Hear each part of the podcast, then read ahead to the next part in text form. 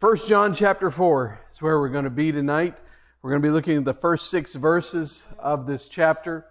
Um, you know, there are, there are some scripture, some statements in scripture that, that sort of haunt me. They're just kind of, uh, uh, if I were to dwell on them too, for too long or meditate on them too deeply or obsess over them too frequently, they, they would keep me awake at night because they warn of impending trouble for believers and alarming developments for the church. And these passages really paint a pretty bleak picture of the deteriorating world around us. I want to just read some of these passages to you. Matthew 24, 9.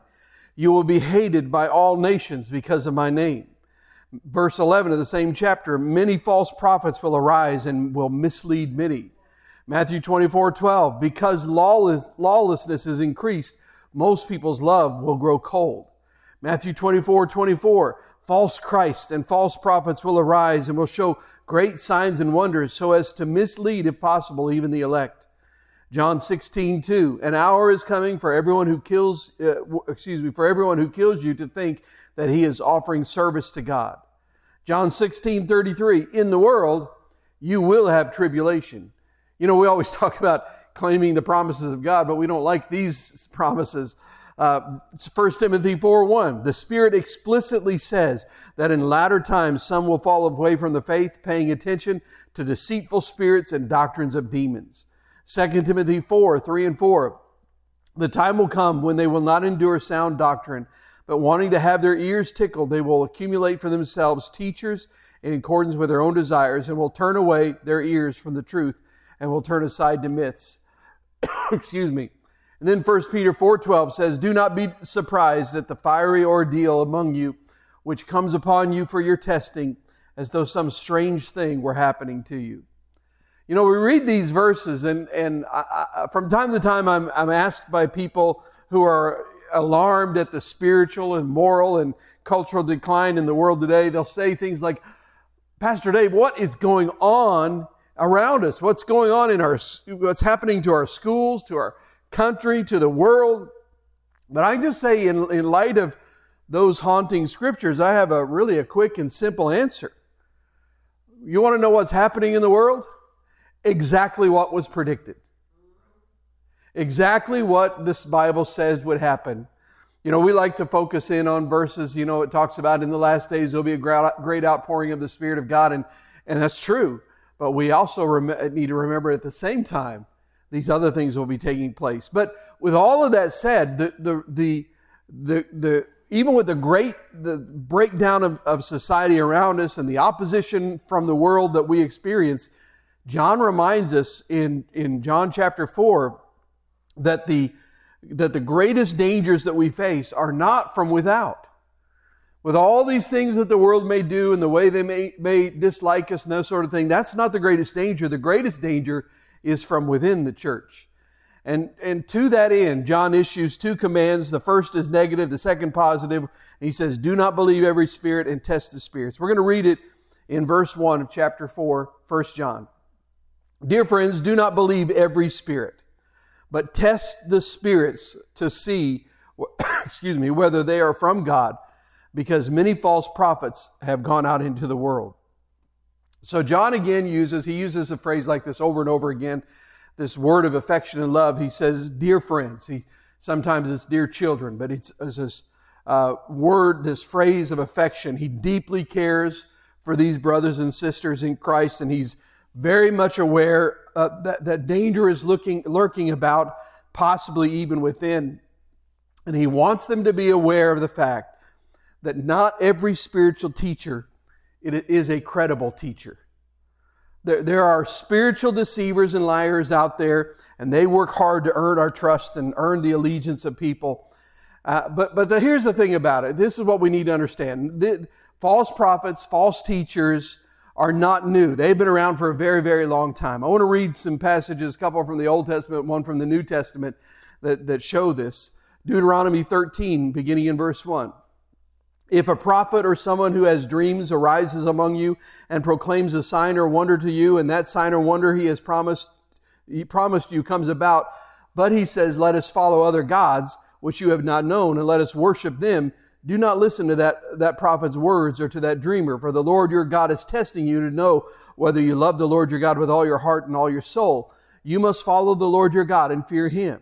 You must keep his commands and listen to his voice. You must worship him and remain faithful to him. That prophet or dreamer must be put to death because he has urged rebellion against the Lord your God who brought you out of the land of Egypt and redeemed you from the place of slavery to turn you away from the Lord your God has, uh, uh, uh, has commanded you to, uh, excuse me, to turn you from the way the Lord your God has commanded you to walk. You must purge the evil from you. Then in De- Deuteronomy 18, but the prophet who dares to speak a message in my name that I have not commanded him to speak, or who speaks in the name of other gods, that prophet must die. You must, you may say to yourself, how can we recognize a message the Lord has not spoken? When a prophet speaks in the Lord's name and the message does not come true or, it, or is not fulfilled, that is a message the Lord has not spoken. The prophet has spoken it presumptuously. Do not be afraid of him. And then 2 Corinthians 11. I wish you would put up with a, a little foolishness from me. Yes, do, do put up with me.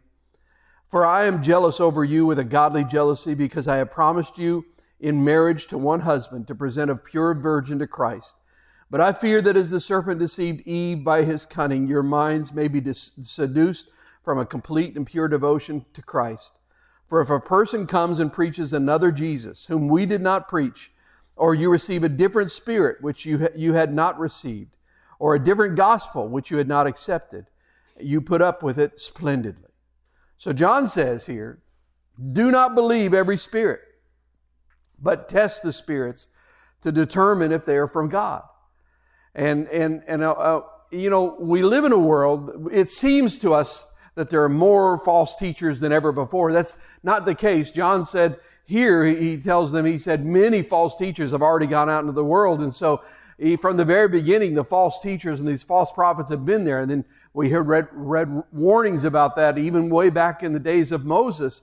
Um, and so it's, it's not that they're new. I think what's different today is that we have access to them in new ways. That it's, that everybody can, can see their teaching. They can have videos on YouTube that can go to millions of people. They can have, you know, uh, things online or whatever it might be, or, or through traditional media.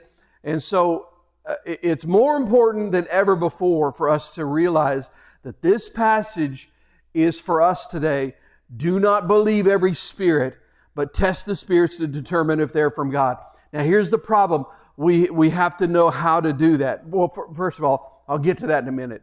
The, the responsibility, we need to understand this, the responsibility for testing spirits, uh, testing the spirits rests not merely on scholars, not just on church leaders. You can't rely on your pastor to figure it out for you, but that responsibility is on every single Christian. This is a church wide responsibility, community responsibility. We're all to be doctrine detectives. We're all to be theological investigators. We can't just rely on the word of somebody else. Our goal is to determine if these prophets, these teachers are from God, or if their origin is to be found from another source in a, in a different kind of spirit. But John's point is very straightforward here. Behind every prophet, Behind every proclamation, there is an energizing spirit. Now, John does not explain the nature of the interaction between the spirits and the false prophets, but, but that there is such an interaction is regarded as self-evident. The presence of false prophets in the mind of John clearly demonstrates the fact that there are spirits who have not come from God. Now, we begin to discern who's, who are the true teachers, who are the false teachers, when we understand that their message will inform us as to their origin and their source. The, the, the fact is, every human teacher, whether true or false eh, in their teaching, is motivated by and empowered by something that is often hidden behind the scenes. It may be a spirit of wickedness or falsehood or self-interest or carnality, or it could be a spirit of righteousness and truth and love and holiness. Ultimately, we know that teachers blown about by the winds of error are under the influence of satanic deception, whether they know it or not. Listen, there are many teachers out there that are very sincere in what they're teaching, they're very sincere and they really believe, and they don't realize that they have been deceived by the enemy and they're teaching false doctrine sincerely. But it still doesn't change the source that this is not from God. And, and, and the, the flip side of that, that is that teachers that are driven by the winds of truth are empowered by the Holy Spirit. What, what it means for us is we, we, I think we understand this innately, but not all teachers who claim to be from God are from God. That we have to know that. Watch, listen, test. You know, it's here in this situation a healthy dose of spiritual skepticism is warranted. You know, we, we, we kind of allergic to that idea of any kind of skepticism because to us it seems like it's a lack of faith, but that's not what it is at all. It, it's actually essential for the health and well-being of the Christian community. John, in essence, what he's saying, his first command is, is essentially don't be gullible. Don't, don't believe everything you hear. Look before you leap. Don't just hear somebody who says, I'm from God and just swallow everything they say no matter what. Even if it sounds good. You know, a lot of times, a lot of times those, the lies feel or make us feel really good. And, and that's not a determination. You cannot determine if what someone is teaching is true or not by how it makes you feel. You cannot determine it that way. In fact, if that's your only determination, you have no firmer foundation to stand on than anybody in a cult who says, I read this and I had a burning in my bosom, so I knew it was true.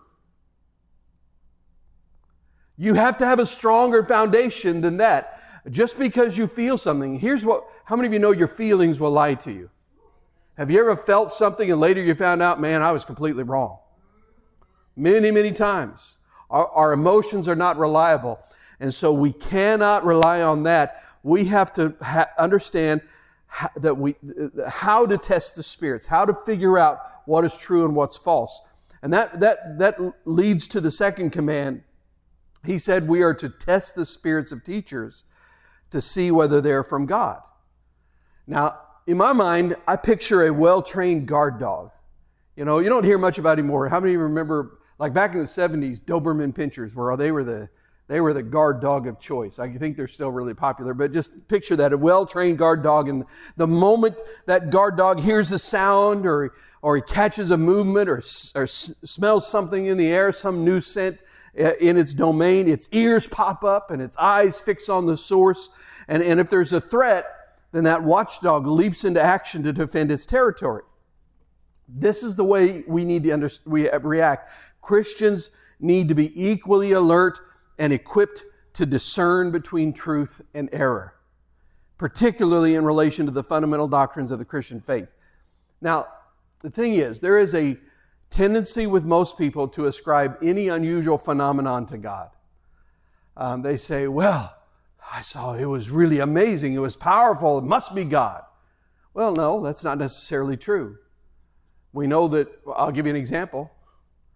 Uh, what did Moses do when he went into Pharaoh's courtroom, into his throne room, and he threw his staff down, or what happened? Turned into a snake. And it'd be easy to look at that and say, wow, that's from God. And you'd been right in that case. But what did the uh, Pharaoh's magicians do? They did the exact same thing. So if that's your only determination to say, well, it was really this unusual phenomenon, it was incredible, it must be God, well, then you would have, you would have been easily, easily deceived by Pharaoh's magicians. See, uh, it's, it's this idea of thinking that, well, if it's, if it's cool, if it's moving, if it's unusual phenomenon, that it must be God. Well, that kind of a lack of discernment opens the door for false teaching and provides an opportunity for demonic activity to invade the church. Re- remember this spiritual or religious activity is not necessarily godly activity. I, I, uh, um, I don't know if I can remember all the details of the story, but there's a pastor, I, I assume he's still at the church in Meridian, Idaho.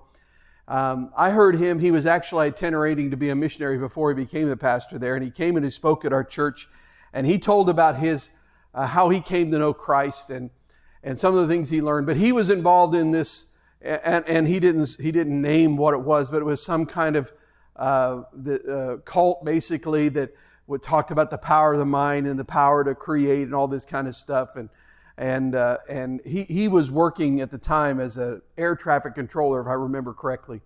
And and he was he was going up the stairs and he was in the middle of all this stuff and he was searching for truth and he was and he was determining you know what you know what was going on and and and they had this this refrigerator at this one particular landing in a little break room area and it was full of coke anybody any of the air traffic controllers that wanted a coke they could have as much as they wanted. Uh, and he decided he wanted one so he stopped there to grab one on the way up to to the where he was going to be doing his work and he looked inside the refrigerator and it was empty. Nothing. There was none there. He was so disappointed. And he started going up the stairs and he then he remembered this cult teaching that he'd been hearing. He didn't know it was a cult at the time but but uh, he so he said i'm going to try it to see if it works and he did whatever it is that he did and and he immediately ran back down the stairs just a matter of, of seconds, a matter of a minute or so, and he opened that refrigerator door and the thing was full of Coke. And he said, he said, here's the thing that, that he learned from that over the long run, because he later found Christ and realized that all that stuff was a lie. And that is this just because it works doesn't mean it's of God. Just because there's some phenomenon there doesn't mean it's of God. So just because there's something that, that you see, spiritual or religious activity, that doesn't necessarily mean it's godly activity. Watch and wait. Look and listen. Test the spirits. Don't, don't go by how large a crowd the teacher is able to, to attract. Don't be impressed by titles and degrees and letters behind names. Don't be enamored by the beauty of the robe or the sheen of the suit or the eloquence of the voice. Evaluate the message and the messenger how? By the Word of God. See, false prophets are very deceptive in their message. But here's one thing we, can, we cannot say. You cannot say, I was never warned. Because Jesus warned us. He said they were coming. Paul warned us. Peter warned us. Jude warned us.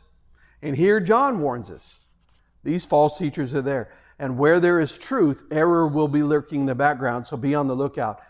But our standard, if we want to evaluate anything, our standard is the Word of God. Not, as I said, not our emotions, not if it seems sensible to us, but it's the Word of God, the, the gospel of the person and work of the Lord Jesus Christ, the essential truths of the historic Christian faith. And you know, when you say that, our standard is the Word of God. There are some today who, who may call this process, thought process, they may say that's narrow-minded. But you know what the Bible calls this? Uh, being skeptical to, and saying, wait a minute, I want to know if this is really from God or not. The Bible calls that noble-minded. Uh, Luke describes those who heard the gospel in Berea in this way. Now these were more noble-minded than those in Thessalonica, for they received the word with great eagerness examining the scriptures daily to see whether these things were so. The people in the city of Berea, they heard this and they said, I think this sounds like God. But what did they do? They went to the scripture to see if it was so. And, and, and what the Word of God teaches us is that you are not being uh, narrow-minded. You're not being, uh, you know, uh, uh you're not being uh, uh, exhibiting a lack of faith. What you're doing is you're saying, I'm not going to just take anything that a person says at face value. I want to know what the Word of God says about it. Listen, I hope you don't just take what I say and what I teach at face value. I hope you compare what I say to the Word of God. And because if I'm ever wrong, you don't listen to me, you listen to the Word of God. That's, that's the reality behind it. And so and John uses, when he uses, he says to test the spirits, he uses this term, eh, eh, eh, dokimazo, and it means to test. And he uses it in a way that's very similar to the way Paul used it in First Thessalonians, excuse me, First Thessalonians chapter 5. Paul wrote, examine every, that's that word, test, examine everything carefully, hold fast to that which is good, abstain from every form of evil. And the word uh, means to make a critical examination of something to determine genuineness.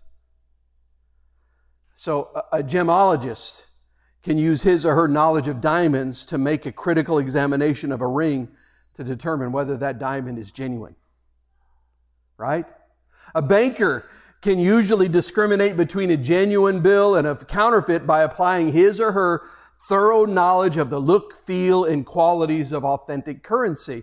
And so because they are so familiar with what's real, they can spot what's fake. In the same way, believers must have a thorough understanding of the genuine faith. We have to know what the Word of God says in order to be able to test competing truth claims. And listen, there are times when somebody will say something and it may be something you never, never heard before, but the more you get the Word of God in you, uh, the, then, the, then the, the, the quicker you will be to, able to discern when the teacher says something and you'll say, mm, something doesn't sound right there. And, and so you go to the Word of God to see. And you may find out that you're wrong, but you may find out that they're wrong. Uh, and so it, it, it, we have to know the Word. And it's through knowing that, the Word, then we can give a careful examination of the teaching to see if it's genuinely from God or not. So, how do we exercise discernment between the true and the false? Well, John addressed this question in verses 2 and 3. He says this This is how you can recognize the Spirit of God. Every spirit that acknowledges that Jesus Christ has come in the flesh is from God. By the way, when he says come in the flesh, he's dealing with a couple of things there. First of all, you remember um, it was the, the, he was writing to counteract some false beliefs, some Gnostic beliefs, the Docetists, for example, some of them who said that, that Jesus, that the Christ didn't really come in the flesh, it only appeared as if he was in the flesh. And others said, well, it, Jesus was just a man, but the Christ came and inhabited him when he was baptized, and then he left before he was crucified. And so when he uses the word flesh here, it really uh, uh, pulls into it not just the fact that he was born as a human, that he had human flesh, but also it talks, it's, it's really pulling into the idea of his death and resurrection as well, it, bodily resurrection. So every spirit that acknowledges that Jesus Christ has come in the flesh is from God, but every spirit that does not acknowledge Jesus is not from God. This is the spirit of the Antichrist, which you have heard is coming and even now is already in the world. So by getting to know this one thing thoroughly, intimately, frontward, backward, inside out, then you'll be able to discern truth from error. Like, like the gemologist spotting the fake diamond through a magnifier, or the banker identifying the fake $100 bill with a few simple tests, believers will be able to hear the voice of the Spirit of truth in the authentic uh, preachers of the Word, and they'll be able to discern the spirit of error in the fakes. So, what is this thing by which a person can know the Spirit of God and know that the Spirit is behind the teaching? Well, actually, it's not a thing, but it's a person. The person of Jesus Christ.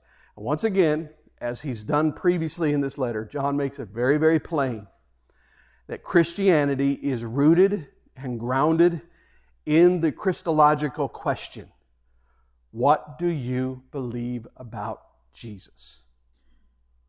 That is the most important question.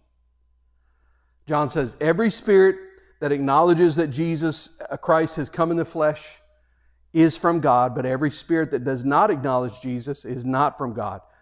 The, the Christian faith centers on the person and the work of Jesus. Uh, a man named I. Howard Marshall, he wrote this. He said, If a person claims to believe in Jesus, it is proper to ask, Is your Jesus the real Jesus? Because in today's world, there are a lot of people that will say, I believe in Jesus, but they're not talking about the Jesus as, as revealed in the Bible. I remember years and years ago, um, there was a, uh, on uh, uh, one of Oprah's shows, they were having some o- open conversation about, I don't remember what it was. I think it was about uh, homosexuality. I'm not sure for sure about that. But, but then one, one woman stood up and she said in a very kind way, she wasn't mean about it, she wasn't harsh, she wasn't judgmental, but she just said something about what the Word of God says, uh, and, and, that this is the, whatever. If it was that, it was a sinful lifestyle. And I remember uh, when she said that, Oprah interrupted her and she said, Not my Jesus. My Jesus loves, not my Jesus. Well, listen, I'm here to tell you if your Jesus doesn't match the Jesus described in the Bible, it's not the real Jesus. It's a fake Jesus. You're, you're listening to a false teacher. And Jesus, he, he said he didn't come to abolish the law, did he? He came to fulfill it. So, so uh, that's just another example. It, it, what, what one thinks about Jesus has enormous, enormous consequences. In a real sense, it determines everything. You tell me what you think about Jesus, and I will tell you 95% of the rest of your theology. He is the center, the hub of all theology. All of it radiates out from Him. So once more, are you confessing the true Christ? do you confess with the apostles, you are the Christ, the Son of the living God? See, the, the, the right teaching concerning Jesus is the number one litmus test. What do they say? Does this person delivering the teaching confess Jesus as God incarnate? Do, do they believe Christ to be the eternal Son of God? Do they profess personal faith in Jesus as Savior and Lord? And do they point others to do the same? Does this preacher or teacher, here's a, here's a more subtle one. Does this preacher or teacher place Christ at the center of the teaching and at the head of the ministry, consistent with his right position as Savior and Lord? Or is the teacher putting himself or herself at the center of everything? John couldn't have been clearer. Authentic teachers who are motivated by the Spirit of truth confess faith in the true Jesus. Now, in NIV it says, that he, they acknowledge Jesus. Authentic teachers who are motivated by the Spirit of truth confess the true Jesus. And that the word translated acknowledges in the NIV, it's translated as confess in other translations, that sort of thing. But that word implies, the Greek word implies a wholehearted, whole life profession of personal faith in Jesus Christ. And in its fullest sense, the word not only, not only means to concede that something is factual or true. That is, that is part of the meaning of the word, but it also conveys a, a profession of allegiance. That's why Paul could, could warn about false teachers who, as he said in Titus 1.16, he, who he said they, they profess to know God, but they deny him by their works. So what, that means that it wasn't a true confession because they're saying the right words, but the life is not matching the words that they confess. So true confession is, is not just saying the right words, but it's, it's a change of life. Both elements, words and deeds, mark a true confession. And, and those who deny Christ, either in their twisted teaching or in a lurid lifestyle, they're motivated, he said, by the spirit of the Antichrist and what, what Satan will one day accomplish through one Antichrist and one false prophet, he is now trying to accomplish through many Antichrists, excuse me, and many false prophets. And we talked about that whole idea of the Antichrist two or three weeks ago, uh, and understanding that, that he's not talking about, he's talking about the spirit of Antichrist, which means anything that is against Christ. Anything that is against Christ. That's, that's part of the Antichrist, the spirit of Antichrist. And, and because the spirit of Antichrist is already at work in the world, and we know he's, the spirit of Antichrist is definitely at work in the world because the world is definitely against the true Jesus. Now, they're, they're happy to proclaim a Jesus that's just a, you know, a good guy, a good teacher, you know, somebody who loves everybody and doesn't ever talk about sin. They're happy to, to, to, uh, to embrace that Jesus, but, but they're definitely against the Jesus of the Bible. And, and so because of that, because the spirit of Antichrist is already at work in the world, as, and has been since the early days of the church, we must be ever diligent to distinguish truth from error. Now, when you're trying to discern between the spirit of truth and the spirit of error, the first thing you have to do is listen very carefully to the one who's teaching. Ask yourself what they're teaching about Jesus. Are they teaching things that line up with the whole of what scriptures have already revealed about Jesus and about God? Are, are they teaching something that diminishes Jesus? Are they teaching something that makes his work less important? For example, Uh, you know, if, if they're talking about how you have Jesus plus you have to do these works over here in order to make it into heaven, now you have diminished the work of Jesus because you're saying he's not enough. You have to do this too. So that's false teaching. I, I would also add this, and this is a, a lot more subtle. Listen carefully to not only what is said, but listen and pay attention to what is not said. What does the teacher conveniently leave out? Some, some false teachers will go on and on and on and on without ever mentioning Jesus at all. They'll talk about everything else. They talk about life and better life and all these things, but they don't talk about Jesus. Or they'll talk about how to make your life great without ever mentioning the problem of sin and our guilt that was solved by the work of Christ on the cross.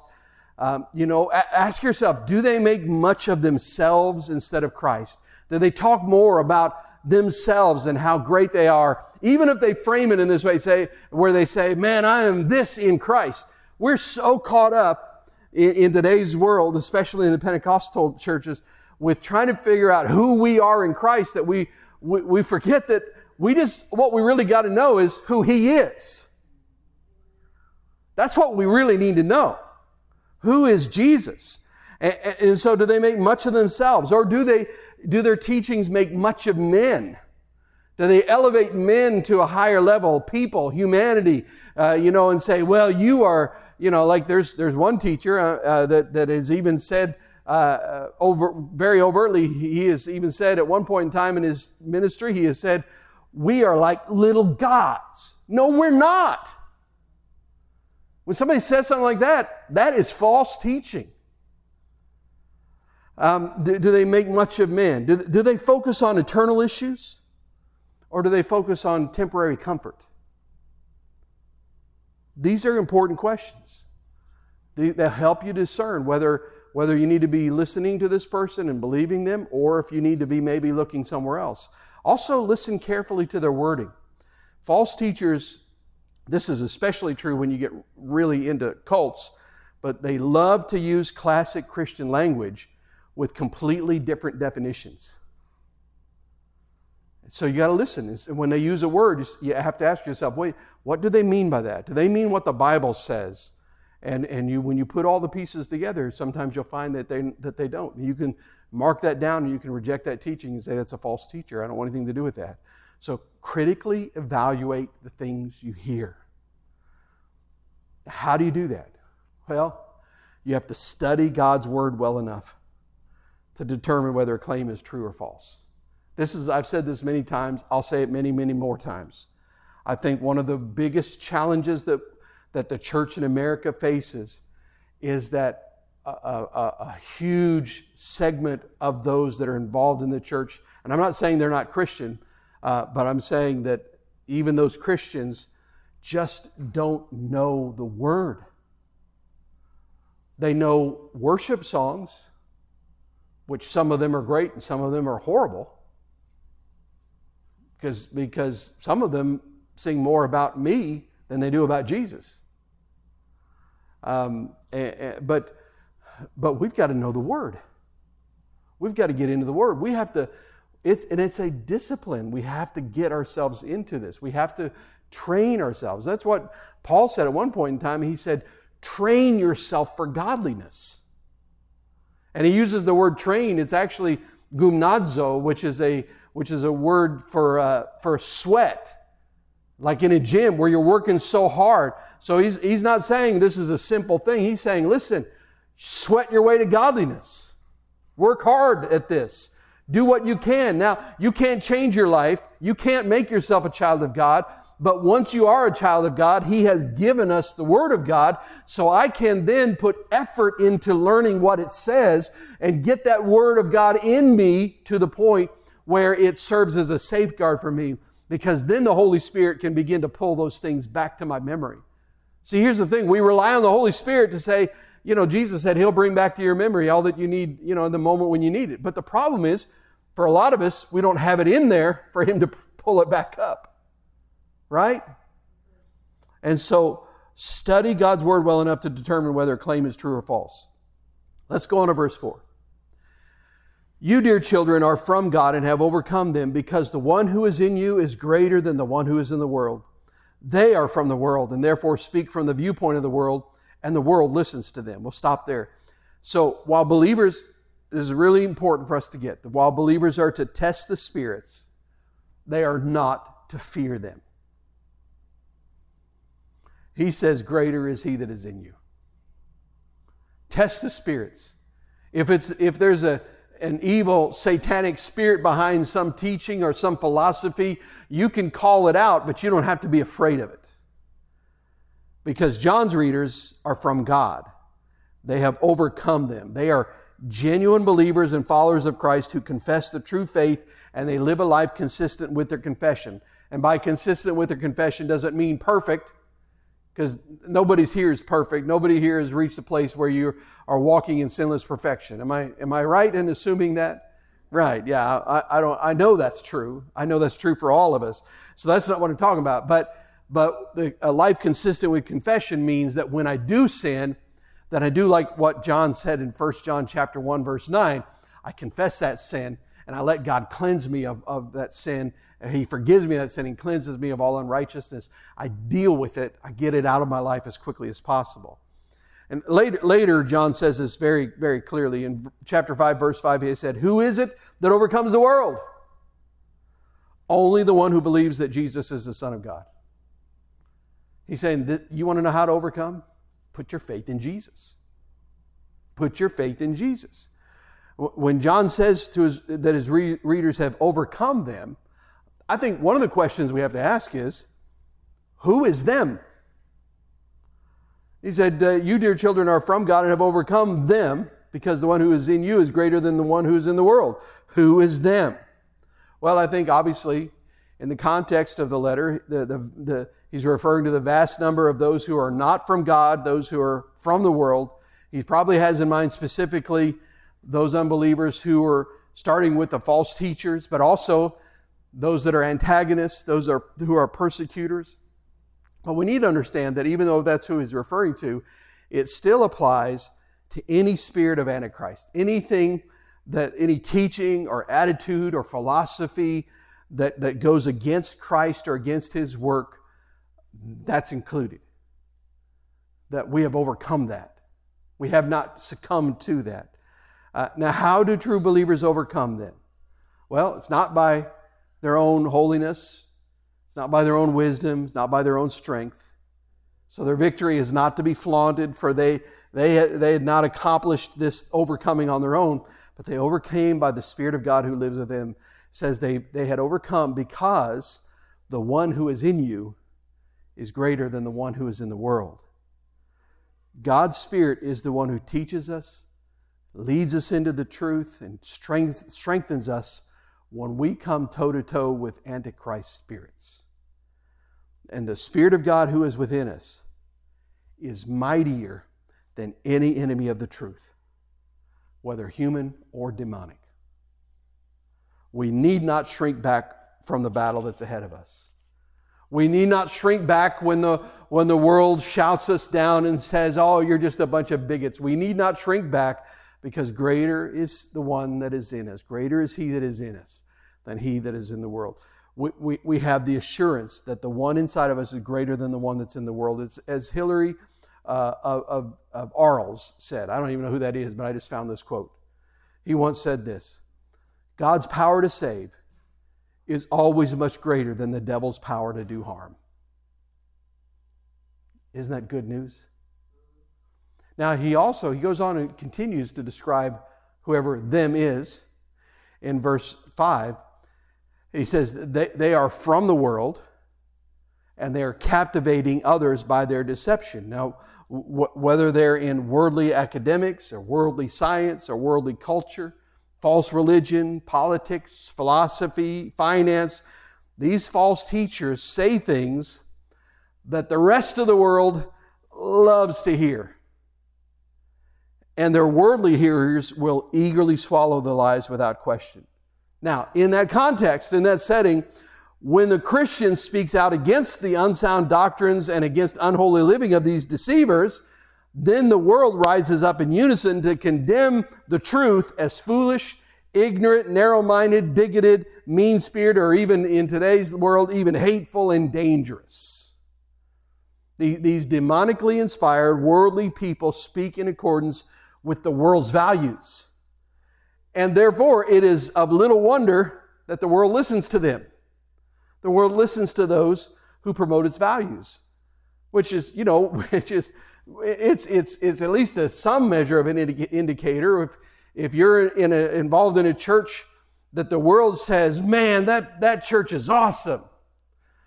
Well, I'm not talking about people, just unsaved people. I'm talking about the worldly system. If the world looks at my theology and says, oh, I agree with that wholeheartedly, I probably have a problem with my theology because that's telling me something. And there, there are many of the mainline denominations that are going down that road, and, and, and it's as if they're trying to compete in a popularity contest to make sure that they're accepted in the world today. I don't, I don't care if we're accepted in the world today because I'm not living for this world. But Uh, false teachers are very popular with the world because, like the false prophets of the Old Testament, they just tell people what they want to hear. If this contest were an us against them popularity contest, Christians would lose every single time, big time. People don't want to hear uh, uh, about sin. They don't want to hear what needs to change in their lives. They don't want to hear that their, that their lives are, are in any way displeasing to God or that they have, have to change their behavior. Um, and, and that's the world we live in. But the false teachers belong to the world and speak from that limited perspective. But he goes on and he says, however, we, they're, they're of the world, speaking from the world from that perspective, but we, he says, are from God. Look at verse 6. We are from God, and whoever knows God listens to us. But whoever is not from God does not listen to us. This is how we recognize the spirit of truth and the spirit of falsehood. John and his readers are from God, not the world. And, just as the world listens to people from the world, John says in the same way, whoever knows God listens to us. Therefore, whoever is not from God does not listen to us.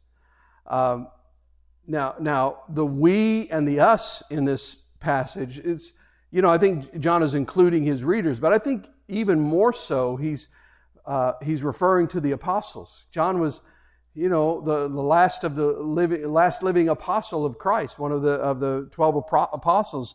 And I think when he's saying they listen to us, he's talking about the teachings of the apostles, the historic Christian faith.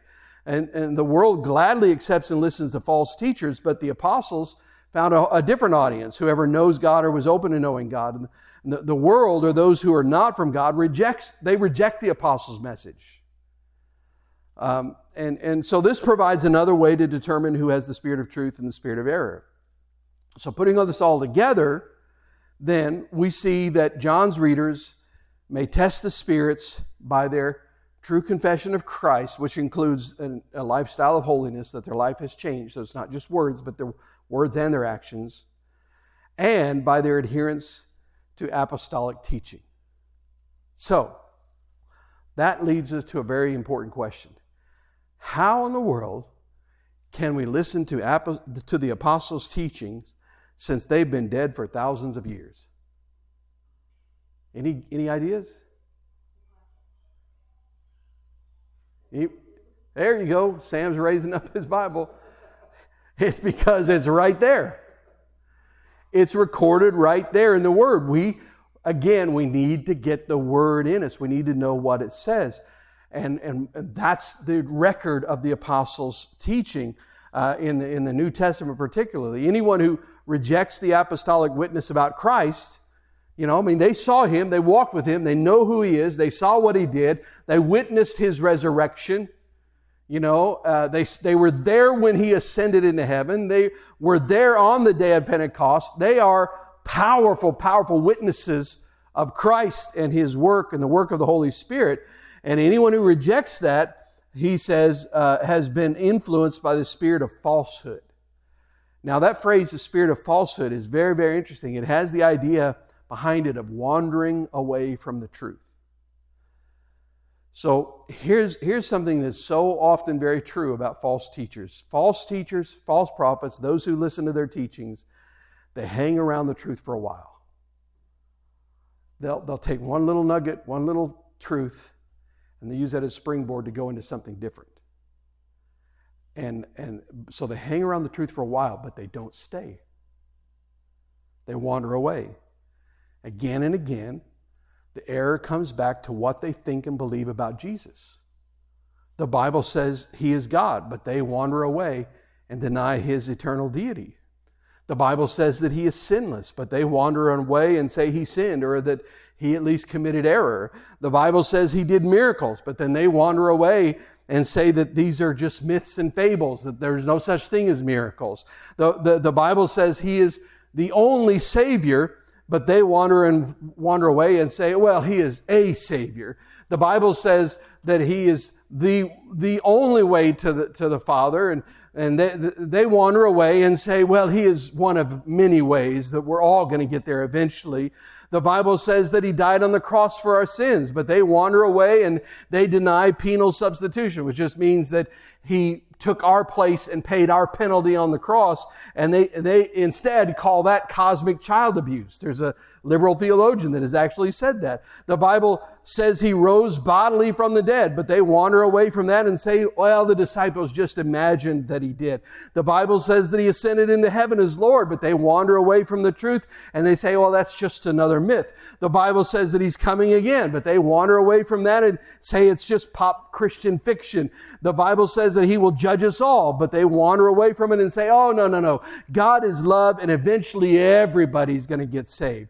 Listen, we know this, the, this is the truth. A battle is indeed raging for the hearts and the minds and the souls of men and women. And it's up to us to hear the clarion call of God and to be a good soldier of the cross and a good soldier of, of Christ, a, a good soldier of that which is right and that which is true. And, and so test the spirits. Confess Jesus as Lord in your words and in your deeds. Trust the Holy Spirit who's within you, and then stay rooted and grounded in the Word of God. Here is your strength. Here is your safety. Here is your salvation. Would you bow your head? Let's pray. Father, we thank you that we have a, a strong foundation. And, and Lord, that there is no other foundation except for Christ. And Lord, I pray that you'd help us to make our minds up that we will train ourselves for godliness, that we will get into the Word, we will do what we need to do, that we would fill our minds and be changed, that our minds would be washed by your Word, that so that God, we would know who you are and what you're like, so that when we hear some false teaching, we'll be ready, we'll be ready to, to, to throw up the, the, the guards and say, no, no, no, that's, that is not of God. We'll know it because we know you and we know your word. And Lord, I pray that you would empower us by your Spirit, that you'd make your word come alive to us in such a way that we would that we'd be able to hear your voice, that we'd uh, when you hear we, when you prompt us and you say, "Hey, hey, pay attention to me here. Pay attention to this. Something's not right here." God, that we'll pay attention. We'll get into your word and we'll be like the Bereans. That we'll get into the word to see if what they said is so. Lord, I pray that you would help us in this world that's full of false teachers and false teachings and doctrines of demons, that we would, we would be guarded by your Spirit, that you would keep us on that straight and narrow pathway, that we would be the army of God, that we would be the church that proclaims the truth, even though it is not popular in the world around us. And we pray all of this in the strong name of Jesus. Amen.